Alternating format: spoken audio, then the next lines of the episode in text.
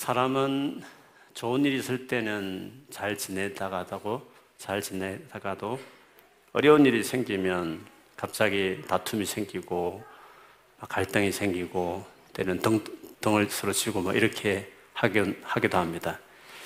그래서 우리 여행 가서 어, 가족끼리 많이 싸운다 그러지 않습니까? 왜냐하면 여행 가면 아무래도 낯선 곳이니까 길도 잘못 들고 또 준비한다 치지만 또 준비 있다 보니까 뭔가 또 여러 가지 어려움이 생기고 그래서 잘 챙기라고 했지 왜 그리 들어섰느니 이러면서 부부 간에도 또 부모 자녀 간에도 이렇게 여행 중에 싸우는 경우가 종종 있습니다. 평화로운 문제없는 익숙한 곳에 살 때에는 괜찮은데 이렇게 뭔가 예기치 못한 어려움들이 자꾸 생기다 보면 원치 않게 이렇게 다투고 싸우고 이제 그러는 거죠. 나라도 그렇습니다. 어려울 때 나라가 어려워지면 막 싸우고 갈등하는 일들이 많이 생기기 마련입니다. 우리나라를 봐도 여러분도 많이 느끼시겠지만 너무나 많은 갈등이 있다는 것을 아마 있을 것입니다. 절대 여러분 그 진흙탕에 들어가면 안 됩니다. 들어가면 같이 싸우면 안 됩니다. 어, 옛날에는 뭐 지역 간에 뭐 싸움은 있었습니다. 전라도니 경상도니 이런 싸움이 있었는데 지금은 이제 나이 많으신 세대와 젊은 세대 간에 참 싸움도 있고 또 최근 몇 년간에는 남자와 여자 성 간의 싸움도 있는 뭐 그런 갈등이 있다는 것을 어, 봅니다. 아, 우리나라가 이렇게 갈등이 많은 이유가 있습니다. 남북이 아직도 유일하게 전 세계에서 서로 분단된 서로 싸우는 나라이다 보니까 얼마나 많은 이해관계가 있겠습니까? 또 주변을 둘러, 싸고 있는 그 힘센 강대, 강대국도 서로 또 의견이 다르고 그러다 보니까 서로 서로 그 사이에서 살려고 하다 보니 많은 의견의 차이들이 있어서 그런 차이들이 또 갈등으로 어, 되어지는 것 같습니다. 이 에스겔이 어, 선지자로 활동할 때에도 이스라엘 나라가 그런 상황이었습니다. 이 조그만 나라를 둘러싸고 위에 바벨론이 막 쳐져 내려오고 밑에 또 애굽이라는 거대한 나라가 있고 그 사이에서 많은 어려움과 갈등과 이견들이 의견들이 참 많았습니다. 에스겔 당시에 크게 두 가지 갈등을 오늘 본문에 이야기합니다. 첫째는 이 바벨론과 애굽 사이에 누구 편을 들 것인가? 누구에게 우리가 잘 보여야 되는가? 뭐 요즘 중국이냐, 미국이냐 이런 것처럼 둘 나라 사이에서 이스라엘 백성들이 나름대로 정치적인 이해 관계들이 많이 있었습니다. 우리가 지금 보고 있는 에스겔도 마찬가지고 에스겔보다도 37년 전에 먼저 선지자로 활동을 시작했던 예레미야라는 선지자도 마찬가지지만 이 예레미야 에스겔은 정치적인 견해보다는 하나님 관점에서 어, 이런 의견은 있었습니다. 즉 하나님 말씀을 이렇게 전한 거죠. 우리가 하나님 앞에 우리 스스로 스스로 주님 앞에 순종할 수 없을 정도로 우리는 타락했다. 완전히 회복이 불가능하다. 그래서 하나님은 바벨론, 세계사로 보면 바벨로니아를 통해서 어, 우리를 멸망시키기로 하나님이 결정을 했다. 심판하시기로 했다. 그렇기 때문에 바벨론이 쳐들어올 때 항복해야 된다. 그리고 그의, 그 나라의 통치를 우리가 받아줘야 된다. 그 지배하에 우리가 살아야 된다. 일정한 기간 동안. 그렇게 예레미야가 말을 했죠. 그리고 에스겔도 그런 관점에서 사실은 계속 전했습니다. 근데 이 말에 많은 사람들이 동의하기도 하고 일리가 있다고 하는 사람도 있었죠. 왜냐하면 에스겔 이 선지자 이 시대를 본다면 바벨론이 두 번 쳐들어왔습니다. 한 번 쳐들어와서 포로를 싹 끌고 갔습니다. 주로 이제 왕족, 최고 리더십들. 왜? 그래야 이제 반란을 안 일으키니까. 반란 일으킬 수 있는 리더 될 사람들은 다 싹 데려가 버린 거죠.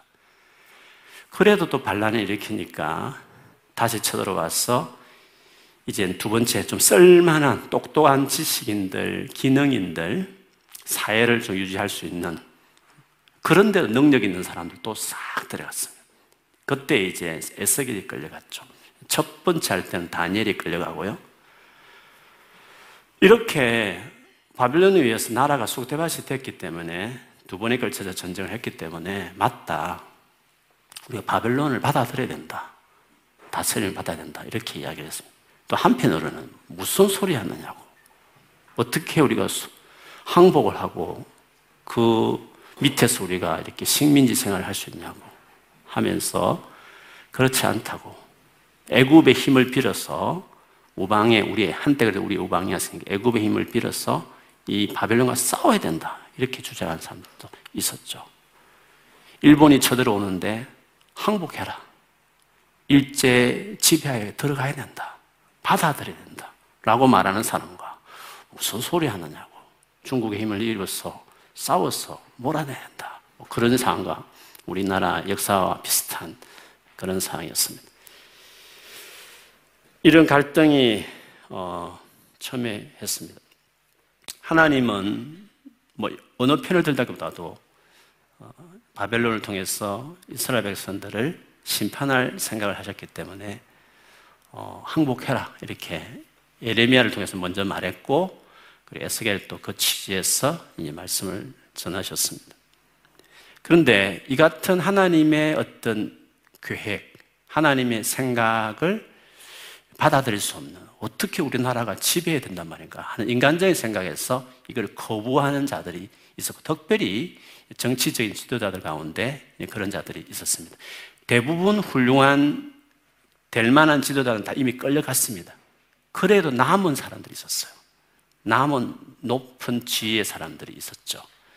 그래서 오늘 그들에 대한 이야기를 시작합니다. 11장에 보면 에스겔이 에스겔은 저 포로로 끌려가는 지역에 있었는데 성령에 의해서 그 에스겔의 영만 이런 기적 신비로운 거죠. 에스겔의 영으로 예루살렘을 방문해요. 예루살렘에서 무슨 일이 일어나는지를 8장부터 어, 사실 쭉 살펴왔어요. 오늘 11장이 마지막이에요. 11장의 내용을 보면 이 에스겔의 영이 여호와의 성전 동서남북이 있는데 동쪽에서 들어온 문 성전으로 들어온 그 동문으로 에스겔을 하나 성령 인도를 했어요. 거기 딱 가보니까 25명의 고관이 있었어요. 그 당시에 정치 지도자들이죠. 남은 정치 지도자들이 있었어요. 그들이 하는 소리에 대한 그들이 무슨 언어를 하고 있는지에 대해서 지금 하나님께서 에스겔로 듣게 하고 그들에 대해서 메시지를 전하게 하는 내용이 오늘 전반부에 있는 내용입니다. 그들에 대해서 하나님 이렇게 말했습니다. 이절에 보면 악한 꾀를 꾸미는 자들이다 했습니다. 무슨 꾀를 꾸미냐면 3절에 보면 그의 말들이 그들이 어떻게 말하냐면 집 건축할 때가 가깝지 아니한즉 이 성읍은 가마가 되고 우리는 고기가 된다 하나님. 우리가 보기엔 좀 이해가 어렵죠. 뭐 이 말 가지고도 의견이 좀 있습니다만 요지는 그렇습니다. 가마가 있고 저 우리 솥단지죠. 솥단지가 있고 그 안에 이제 고기를 비유를 드렸는데 이 말은 이런 뜻입니다. 이 가마라는 것은 튼튼 정말 기름진 좋은 고기는 가마에다가 삶고 변변찮은 것들, 먹다가 버리는 것들은 이제 아무렇게나 굽던 시대였습니다. 그래서 이 가마라는 건 튼튼한 이 솥단지는 예루살렘 성을 이야기합니다. 보호하고 안전하고 그런 것이죠. 거기에 있는 고기는요, 기름지고 좋은 보호받는다는 그런 뜻이 있습니다. 그러니까 이들의 말이 무슨 말이냐면 이 예루살렘 성은 하나님이 보호하는 성이다. 튼튼하다. 아무 문제 없다. 바벨론에게 망하지 않는다. 우리는 그 안에 안전하게 있는 고기와 같은 존재들이다. 이렇게 말을 했다는 거죠. 근데 하나님의 생각과 계획하고 반대, 다르잖아요. 그래서 예, 에스겔을 통해서 하나님께서 예언하라고 그러죠. 저들이 무수하는 바벨론의 칼에 다 죽임을 당하는 거다. 그들은 다른 높은 고관들이 다 끌려간 다음에 자기들이 그나마 정치 세력을 이루어서 나라를 다스렸는데 많은 불쌍한 백성들을 그들이 정치적으로 이렇게 죽였다는 거죠. 그렇게 하는 못된 자들이었는데 이들이 어, 그렇게 결국 바벨론의 의해서 죽임을 당하고 그리고 그렇게 저들이 안전하다 어쩌다 했지만 거기에서 오히려 끌려서 이스라엘 저 밖으로 변경으로 끌려갈 것이다. 이렇게 하나님께서 에스겔을 통해서 말씀을 하셨습니다. 원치 않는 일이지만 그 안전한 곳에서 오히려 끌려서 포로로 끌려서 다른 나라로 이렇게 어, 포로로 끌려가는 그런 상황이 될 것인데, 근데 하나님께서 그, 그것을 통해서 계획하신 일이 있었어요. 그것을 우리가 좀 집중할 필요가 있는데요. 오늘 10절, 11절에 보면 너희가 칼에 엎드려질 것이라. 내가 이스라엘 병경에서 이스라엘 밖에서 너희를 심판하리니 너희는 내가 여호와인 줄을 알리라. 그들이 끌려가고 나서 어려움을 당하는 가운데 어떤 은혜를 받느냐 하면 하나님을 알게 되는 것입니다. 여호와가 이런 분이었구나. 뒤늦게 깨닫게 된다. 이런 뜻이죠. 이 같은 말은 11절에도 반복, 반복돼요. 이 성읍은 너희 가마가 되지 아니하고 저 안전한 곳이 아니고 너희는 그 가운데 고기가 되지 아니할지라. 그렇게 안전한 존재들이 아니라는 거죠. 내가 너희를 이스라엘 병경에서 심판하려니 이스라엘 밖에서 심판할 것이라. 그런데 그 일을 통해서 12절에 보면 너희는 내가 여호와인 줄을 알리라 이랬습니다. 결국 이제 포로를 끌려갔는데 우리가 보기에는 나라가 망한 일이었는데 하나님은 그 상을 통해서 진짜 그들이 하나님을 믿을 수 있도록 하나님을 알 수 있도록 그렇게 그들을 바꾸었다. 이런, 이런 말씀을 하신 것이었습니다. 그 다음에 두 번째 갈등이 있었어요. 첫 번째는 이제 나라를 두고, 바벨론이라는 나라를 두고 붙을 것인가, 싸울 것인가, 이런 의견이었다면 두 번째 갈등은요, 이미 이제 포로를 끌려간 1차, 2차에 끌려간, 포로를 끌려간 사람들과 그리고 끌려가지 않고 아직도 이스라엘 땅에 남아 있는 사람들 이 두 그룹 사이의 갈등이었어요. 남아있는 자들이 어떤 생각을 했는지를 오늘 본문에 이야기하는데요. 15절에 보면 이스라엘, 이스라엘 남아있는 자들이 이렇게 말한다 했습니다. 인자야, 예루살렘 주민이, 저 예루살렘에 남아있는 자들 말, 주민이 내 형제, 곧 에스겔처럼 이렇게 포로를 끌려간 형제들 말하는 것입니다. 포로를 끌려간 형제들, 내 형제와 내 친척과 온 이스라엘 족속을 향하여 이르기를 너희는 여호와께서 멀리 떠나라 이 땅은 우리에게 주어 기업이 되게 하신 것이라 하였나니 그러니까 너희들은 더러운 이방 땅에 포로를 끌려간 것은 하나님 앞에 무슨 특별한 죄를 더 많이 지었기 때문이고 그래서 약속의 땅에서 쫓겨난 거지. 그 더러운 이방 땅에 살면서 하나님을 그냥 떠나. 거기서 이방신을 섬기면서 그냥 살아. 그리고 너희는 다시 돌아올 수 없고 너희들이 그동안 있었던 그 많은 땅과 성읍과 집들은 우리 것이 될 거야. 라는. 아, 그때 끌려갔던 사람들, 아니면 뭐 도망쳤던지 간에 비겁하다고 여겼는지 그런 자들과 그리고 남아있는 이 예루살렘 주민 사이에 이런 갈등이 있었다는 거죠. 하나님께서는 어, 이것에 대해서 어떻게 말씀하셨는지를 이어서 이제 16절부터 아주 은혜로운 말씀이죠. 20절까지 이렇게 말씀하십니다. 그런즉 너는 에스겔 너는 말을 하라는 거죠. 주 여호와의 말씀인데 내가 비록 그들을 멀리 이방인 가운데로 쫓아내어 여러 나라에 흩었으나 그들이 도달한 나라들에서 내가 잠깐 그들에게 성수가 되리라 하셨다 하고 포로로 끌려갔지만 여러 날 흩어졌지만 거기 있는 그곳에 내가 그들에게 잠시 동안 성수가 되어주겠다 이랬어. 함께 해주겠다 이 뜻이죠. 그거 가운데 임재하겠다고 했어요. 근데 여러분 지난 지난번에도 봤지만 예루살렘 어떻습니까? 예루살렘 성전도 있었고 여호와 영광이 거기 있었지만 하나님 영광은 예루살렘을 떠나기 시작해요. 오히려 더. 그래서 11장 뒤에 아까 읽을 때 여러분 보셨는지 보셨을 텐데 23절에 보면 여호와 영광이 성읍 가운데서부터 올라가 성읍 동쪽 산에 머무르고 성전에서 떠나서 예루살렘을 가로질러서 동쪽에 있는 산에 영광이 머물렀다 그랬어요. 그 산을 우리가 감난산이라고 일컬어서요. 예루살렘 성을 아예 성전을 떠나는 것은 말할 것도 없거니와 예루살렘까지 떠나서 이제 끝에까지 가버린 거죠. 오히려 예루살렘은 하나의 영광이 떠나고 있고 이 예루살렘 성을 떠나서 포로로 끌려갔다고 하는 비웃었던 그 포로로 끌려간 사람들에게는 하나님께서 그 있는 동안에 내가 그곳에 그들의 성수가 되어주겠다. 이렇게 반대의 생각을 말씀하신 거죠. 다시 17절을 가보면 주님이 그렇게 잠시 성수가 되었다가 17절에 언젠가는 그들을 만민 가운데 다시 모을 거다.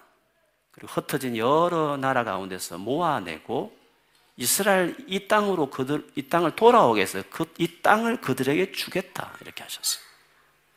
그리고 그들이 그 끌려가 있는 동안에 포로가 있는 동안에 어떤 은혜가 있었냐면 18절에 보면 그들이 그리로 갔어. 그 가운데에 모든 미운 물건과 모든 가정한 것을 제거하여 버릴지라. 미우, 미운 물건, 가정한 것들, 우상을 숭배했던 하나님이 싫어하는 것들을 포로로 끌려가 있는 그, 거기에 있으면서 그들이 그걸 다 버렸다는 거예요. 그동안 이스라엘 땅에 있을 때는 막 숭배했던 것들이었는데 막상 포로로 끌려가서 거기 지내면서 여호와를 알게 되고 그리고 여호와께서 미워하시고 가정스럽다 여기는 것들을 다 버리는 것들을 거기서 했다는 거죠. 그것을 보시고 하나님은 더 은혜를 베푸시죠. 19절에 보면 내가 그들에게 한 마음을 주고 서로 갈등하고 싸우였지만 이제는 한 마음을 주고 나뉘지 않는 마음을 주고 그 속에 그들에게 새 영을 주며 그 몸에 돌 같은 마음을 제거하고 살처럼 부드러운 마음을 주어 그들을 바꾸겠다는 거예요. 영을 새 영을 주고 마음도 딱딱한 마음을 살같이 부드러운 마음으로 주겠다는 거예요. 그래서 20절에 보면 내 율례를 따르며 내 규례를 지켜 행하게 하리니 그들은 내 백성이 되고 나는 그들의 하나님이 되리라. 그러니까 포로로 끌려간 그 일들이 바벨론에게 침공을 당하고 망하게 될 것이라 이 계획이 있었지만 하나님은 이스라엘 백성들이 생각하지 못했던 계획이 있었던 거죠. 그 포로를 끌려가 있는 그 기간 동안에 깊이 하나님을 만나고 또 변화되어서 하나님의 말씀이 순종하는 그런 백성으로 달라지게 될 것이라는 것을 하나님께서 이렇게 계획하셨던 것이었습니다. 우리가 여기서 중요한 사실을 알 수 있습니다. 우리가 예수 믿고 나서 우리는 변화되기를 바래요. 그렇지 않습니까? 여러분도 아마 변화되기를 바라실 거예요. 아, 내가 좀 바뀌었으면 좋겠다. 나의 인격이, 나의 이 태도들이, 나의 이 마음이 좀 달라졌으면 좋겠다. 이런 생각을 많이 하게 됩니다. 특별히 이제 갈등이 있을 때, 심각한 뭔가의 갈등이 있을 때마다 자기를 돌아보게 되고 또 나에 대해서 이러쿵저러쿵 어, 부족함을 지적하는 소리를 들을 때마다 마음도 상하면서 한편으로는 자기를 돌아보잖아요. 그러면서 하, 내가 바뀌고 싶다. 나도 변화되고 싶다. 혹은 좀 이런 것을 좀 더 내가 잘 품어줄 수 있는 사람이 되었으면 좋겠다. 나는 왜 이럴까? 뭐 이런 그러면서 예수 믿고 나니 우리는 늘 하나님 앞에 변화되고 싶은 마음들이 간절해 합니다. 여러분 그렇습니까? 변화되기를 원하십니까? 변화되기 원치 않는 분도 계신 것 같아요. 아직 멀었어요. 여러분 그런 태도를 보이면 안 되죠. 우리는 변화되는 사람 돼야 되죠. 근데 변화에 관련해서 여러분이 기도도 많이 하시고 코멘트 하실 텐데 한, 한때는 어떤 경우에는 왜 이렇게 변화되지 않지? 왜 하나님께서 기도를 변화시켜 달라고 하는데 이렇게 변화되지 않지. 혹은 어떤 사람을 두고도 기도를 할 때 왜 저 사람 바뀌지 않지? 라는 이 사람의 변화에 대해서 답답해 할 때가 참 많이 있습니다. 여러분, 변화와 관련해서 우리가 알아야 될 게 있는데요. 사람은 육신에 병이 걸리면, 그게 큰 병이면 마취를 해가지고 수술하잖아요. 그래서 자고 깨어나면 어느새 내가 이렇게 그 병에서 이렇게 자유케 되고 이제 건강한 사람으로 이렇게 뭔가 회복될 수 있는 사람으로 자는 중에 내가 마취되어 자는 중에 의식도 없는 중에 의사께서 이렇게 그렇게 치료하고 수술을 하잖아요. 그런데 우리의 이 하나님의 사람으로 변화되고 인격이 변화되는 것은 좀 달라요. 우리는 가끔 마취된 상태에서 그냥 새 사람 되듯 이렇게 고쳐지는 것처럼 우리 인격이 바뀌어지길 바랄 때가 있다는 거죠. 그런데 우리의 변화는요, 마취 없이 수술하는, 하는 과정을 다 겪으면서 나가는, 그래서 변화되는 것과 똑같아요. 무슨 말이냐 하면, 변화되는 과정에서 겪어야 될 고통도 있어요. 그거를 변화의 모든 과정에 대해서 하나님이 다 보게 해요. 그리고 직면하게 하고, 근데 그걸 하나님이 이제 이끌어가는 거죠. 하나님이 변화시키고, 수술하고, 바꾸고 하고 이렇게 하는데, 그 과정을 하나님께서 우리로 다 지나가게 하셔요. 근데 우리가 왜 변화되지 않느냐 하면, 그거를 직면하려고 하지 않는 거예요. 그리고 그 과정 없이 변화되기를 기대해요. 기적적으로. 갑자기 성령이 임해서. 그렇게 되기를 바래요. 그렇게 하나님 우리를 변화시키지 않아요. 인간관계 갈등이 있을 경우에는 반드시 뭐가 이유가 있는 거잖아요. 그리고 그 갈등이라는 것은 뭐 정도의 차이는 있습니다. 저 사람이 90% 잘못했지만 갈등이 있다는 것은 나도 뭔가 그 사람 마음에 안 드는 10%가 있는 거거든요. 5%든지 간에. 다운시켜서라도. 그런데 그 부족한 부분을 바꾸지 않으면 갈등은 해소 안 돼요. 근데 우리는 자기 생각과 태도를 그대로 가지고 있는 채로 상대방의 잘못만 자꾸 생각하고 있고 상대방도 똑같이 나를 그렇게 보니까 고치려고 하지 않는 상태에서는 절대로 관계 회복되지 않아요. 우리는 그냥 고치자 기도만 하면 상대가 바뀌어서 변화되기를 바라지만 하나님은 그렇지 않았어요. 네가 철저하게 고쳐야 된다. 너도. 물론 관계라는 건 하나 두고 말을 드린 거지만 관계라는 것은 회복이라는 것은 나도 바뀌고 상대도 바뀌어야 되는데 문제는 상대는 바뀔지 안 바뀔지 내가 어떻게 컨트롤 할 수 있는 거 아니잖아요. 오직 그 변화의 변화를 위해서 할 수 있는 최선은 상대를 붙잡고 엇박질러서 바꾸어서 상대가 바뀌도 바꾸는 방법이지만 그건 어려운 거잖아요. 상대가 내 마음대로 하는 건 아니잖아요. 사람이라는 게. 가장 확실한 방법은 내가 나를 바꾸는 게 제일 확실한 거예요. 그렇잖아요. 관계 갈등에서는. 그래서 내가 나를 바꿔야 돼요. 근데 그거를 안 하려고 하는 거죠. 너무 힘든 일이니까.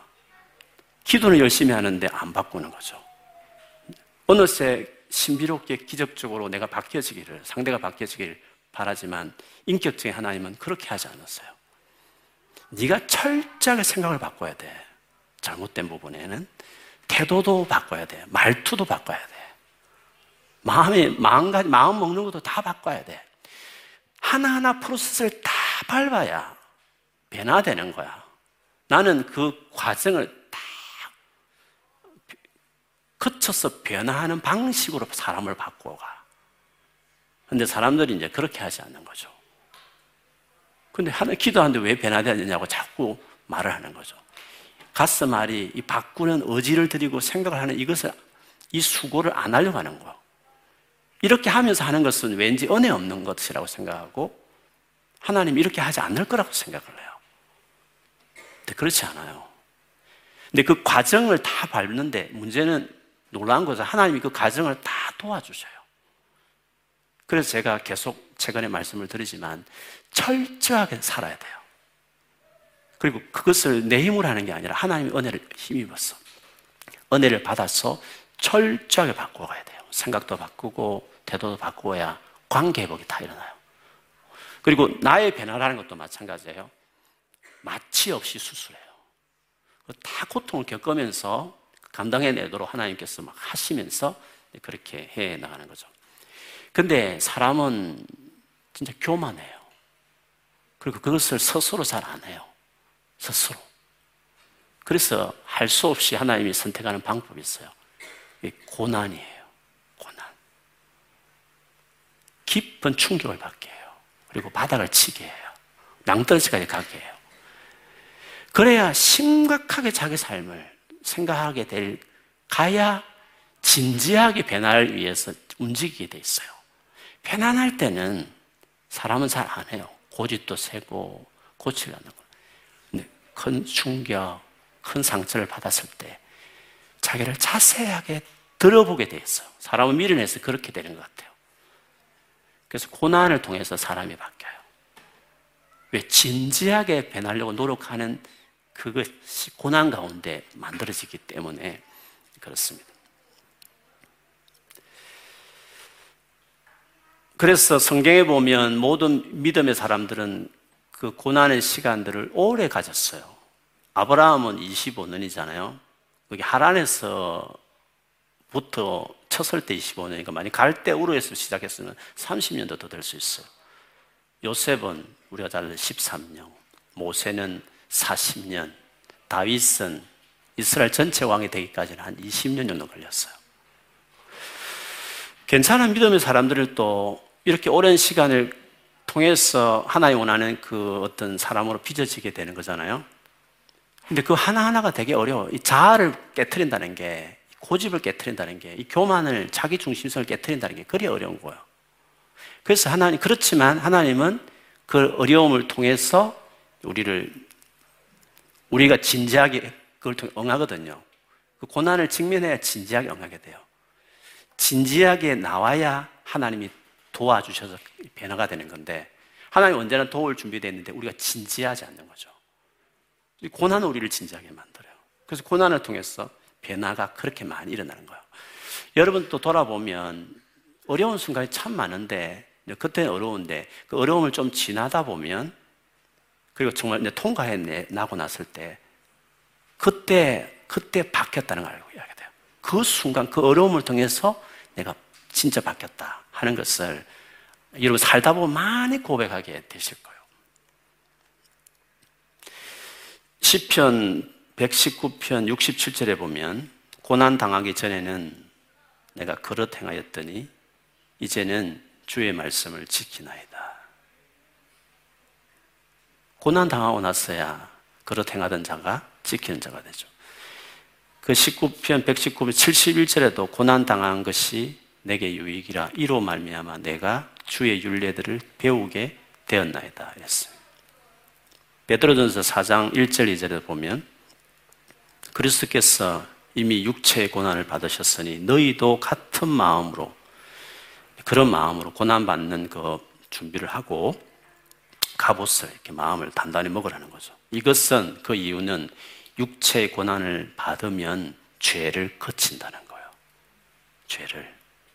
그래서 그 고난받은 이후에는 다시는 사람의 정욕을 따르지 않고 하나님의 뜻을 따라 육체의 남은 때를 살게 하려 함이라. 절대로 육신의 그 사람의 정욕대로 살지 않고 이제 하나님 뜻대로 자기 남은 육체, 자기 이 세상의 삶을 그렇게 산다는 것이죠. 그렇기 때문에 예수를 믿고 나서 하나님의 사랑받는 아들과 딸이 된 다음에 하나님 의 말씀대로 살아가는 사람이 되는 과정에서 고난이 있다는 것을 기억해야 돼요. 고난 받을 각오를 해야 돼요. 왜 하나님 어려움을 주시지? 왜 계속 힘들게 하시지? 이 마음 아련 것을 왜 계속 두시지? 할지 모르겠지만 하나님 나를 사랑하지 않아. 기도해도 소용이 없어. 라고 하는 그 수많은 어려운 시간들을 두신 것 같고 계속 당하게 하는 것 같고 마치 안 주니까 계속 수술하는 그 도려내는 고통을 계속 당하면서 그 인격이 수술되는 과정이었는데 그걸 다 당하게 하셔요, 하나님께서. 그때는 몰라요. 근데 우리가 그만큼 고집스럽고 자기중심적이고 교만하기 때문에 하나님께서 그 고난의 순간을 통해서 진지하게 계속 돌아보는 거죠. 계속 상대는 나를 지적하고 있고 계속 나는 그걸 생각하다 보니까 깊이 깊이 자기를 돌아보는 거예요. 성찰하는 거예요. 너무 힘드니까 그 힘든 걸 이겨내기 위해서 그래도 버티기 위해서 맞추기 위해서 편안할 때는 안 할 일인데 너무 힘드니까 그래도 계속 바꾸는 거죠. 심각하게 빨리 진지하게 했으면 1, 2년에 끝날 일을 우리는 그렇지 않죠. 5년, 10년을 계속 끄는 거예요. 그렇게. 그래도 고난을 통해서, 어려움을 통해서 그 우리의 바뀌어야 될 인격들이 변화되고 새롭게 되는 것을 할 수 있습니다. 그래서 히브리스 12장에 보면 11장에 믿음에 대한 이야기를 한 다음에 12장 너희가 죄와 싸우되 아직 피 흘리까지는 대항하지 아니하고 쉽게 말하면 진지하지 않는 거죠. 피 흘리듯이 싸워야 된다 이거요. 인격 바꾸는 거요. 사람 사랑하고 태도 바꾸는 것은 피 흘리듯이 싸우듯이 해야 바뀌는 거예요. 하나님이 그 방식으로 바꾼다니까 우리를요. 그를 많이 태도가 안 돼 있으면 안 바뀌어요. 관계 회복 안 돼요. 사람 바꿔도 소용없어요. 모두가 다 오늘 부족하니까. 이 사람은 이 문제 있지만 또 사는 사람은 저 사람 저 문제 또 있거든요. 모양은 다르게 다 문제 많아요. 그래서 내가 다 품어줄 수 있는 사람이 돼야 되는데, 나를 바꿔야 되는데, 피흘까지 쌓아야 되는데, 그 사람은 그렇게 하지 않죠. 그래서 하나님 어떻게 말합니까? 아들에게 권하는 같이 내가 너희에게 건면하는데, 징계한다는 거예요. 징계, 하나님께서. 주의 징계하심, 경이 여기지 말며, 가볍게 생각하지 거예요. 막 어려움 당하면 원맹하고 불평하고 그렇게 하지 마. 진지하게 자기를 돌아보란 말이에요. 진지하게. 내가 어떤 존재인지를 어려움을 만났을 때 한번 생각을 해보라는 거. 자꾸 상대만 탓하지 말고, 환경만 탓하지 말고, 그가 90% 잘못해, 오케이, 90% 잘못했어. 10% 돌아봐라 말. 자기의 10%를 돌아보란 말이에요. 가볍게 생각하지 마라. 어려움 당했을 때.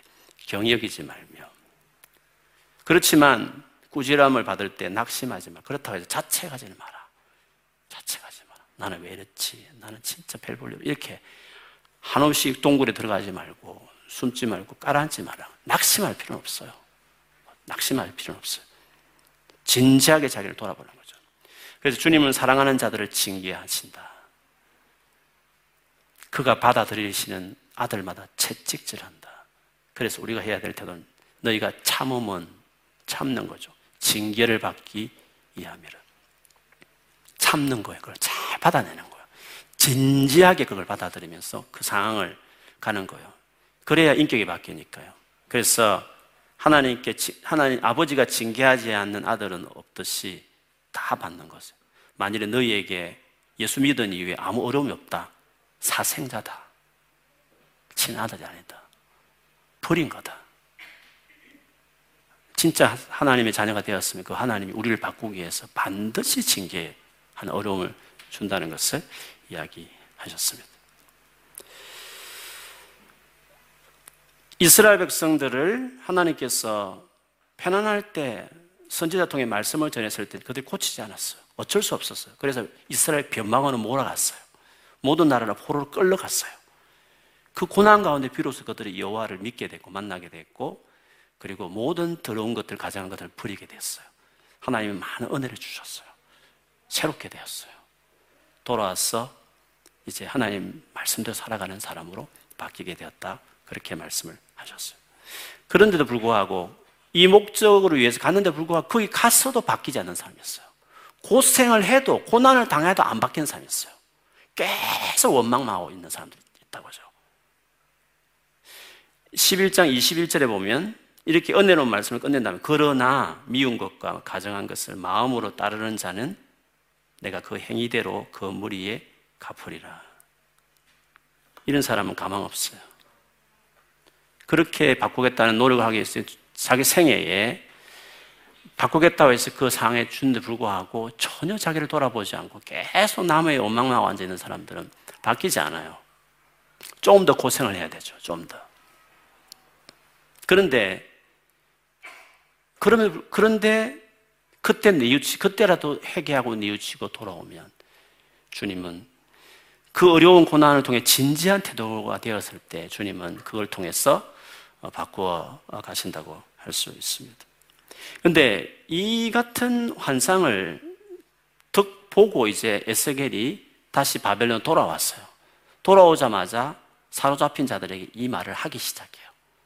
그러니까 지금 사로잡힌 자들에게 어떨까요? 이 말을 들었을 때, 에스겔 이 말을 들었을 때. 아, 우리가 사로잡혀 온 것이 하나님이 놀라운 뜻이 있구나. 여기서 회개해야 되겠구나. 미웃고 가정한 것을 다 버리면서 내가 살아야 되겠구나. 하나님께서 새롭게 나를 해주시겠구나. 그리고 언제는 돌아가게 해주시겠구나. 하나님의 진짜 백성이 되겠구나. 말씀대로 사는 새로운 삶이 우리에게 있겠구나. 그거를 이제 이 포로 끌려가 있는 그들을 위해서 예언한 사람이 에스겔이기 때문에 예레미야는 이제 이스라엘 땅에서 예언한 사람이고 에스겔의 이 청중은 그 포로 사로잡혀 있는 그들을 향하여 주시는 메시지였으니까 이 어려운 순간을 어렵게만 여기지 말고 변화의 기회라고 여기라. 하나님 사람으로 변화될 수 있는 절호의 기회라고 생각하고 회개하면서 하나님이 싫어한 것들을 무엇인지 점검하면 철저히 버리라. 그러면 놀란 하나님의 미래가 우리에게 있다. 라는 것을 위로하기 하는 말로 에스겔은 전하기 시작했을. 물론 에스겔이 전했던 이 청중하고 우리는 비교는 할 수 없지만 런던의 삶은 비슷해요. 비슷해요. 한국에 있는 것보다는 혹은 여러분의 부모님 곁에 있는 것보다 훨씬 더 어려워요. 그렇지 않습니까? 런던에 여기서 공부하고 일을 한다는 것은 그런 삶과 같아요. 한국에 있는 사람보다 훨씬 더 불편하고 고국에 있는 사람보다 훨씬 더 어려운 상황을 겪는 것도 맞아요. 그런데 여기에서 우리는 하나님의 놀라운 계획이 있어요. 한국에 편안하게 있었으면 예수 안 믿을 사람들 여기 와서 예수 믿고 한국에서 신앙생활하면 변화되지 않을 사람들이 여기 와서 예수 믿어 변화될 수도 있고. 은혜. 여기 있는 것이 하나님이 우리가 원치 않는 일이고 여기 힘든 것을 있고 싶지 않을 수도 있지만 하나님은 이곳에 우리를 보내셔서 우리로 그런 새로운 사람, 새 사람 만들 목적으로 여기 우리를 앉혀 놓을 수 있다는 거죠. 최근 들어서 없던 어려움을 만나신 분이 계시면 그 어려움들을 이렇게 생각하세요. 그리고 내가 다른 사람에 비해서 상대적으로 너무 많은 어려움을 당하고 있다고 하시는 분이 계시면 그 어려움을 이렇게 생각을 하세요. 하나님이 나를 변화시키기 위해서 주신 절호의 기회와 찬스였다. 이렇게 나를 변화시키기 위해서 하나님께서 하시는 거예요.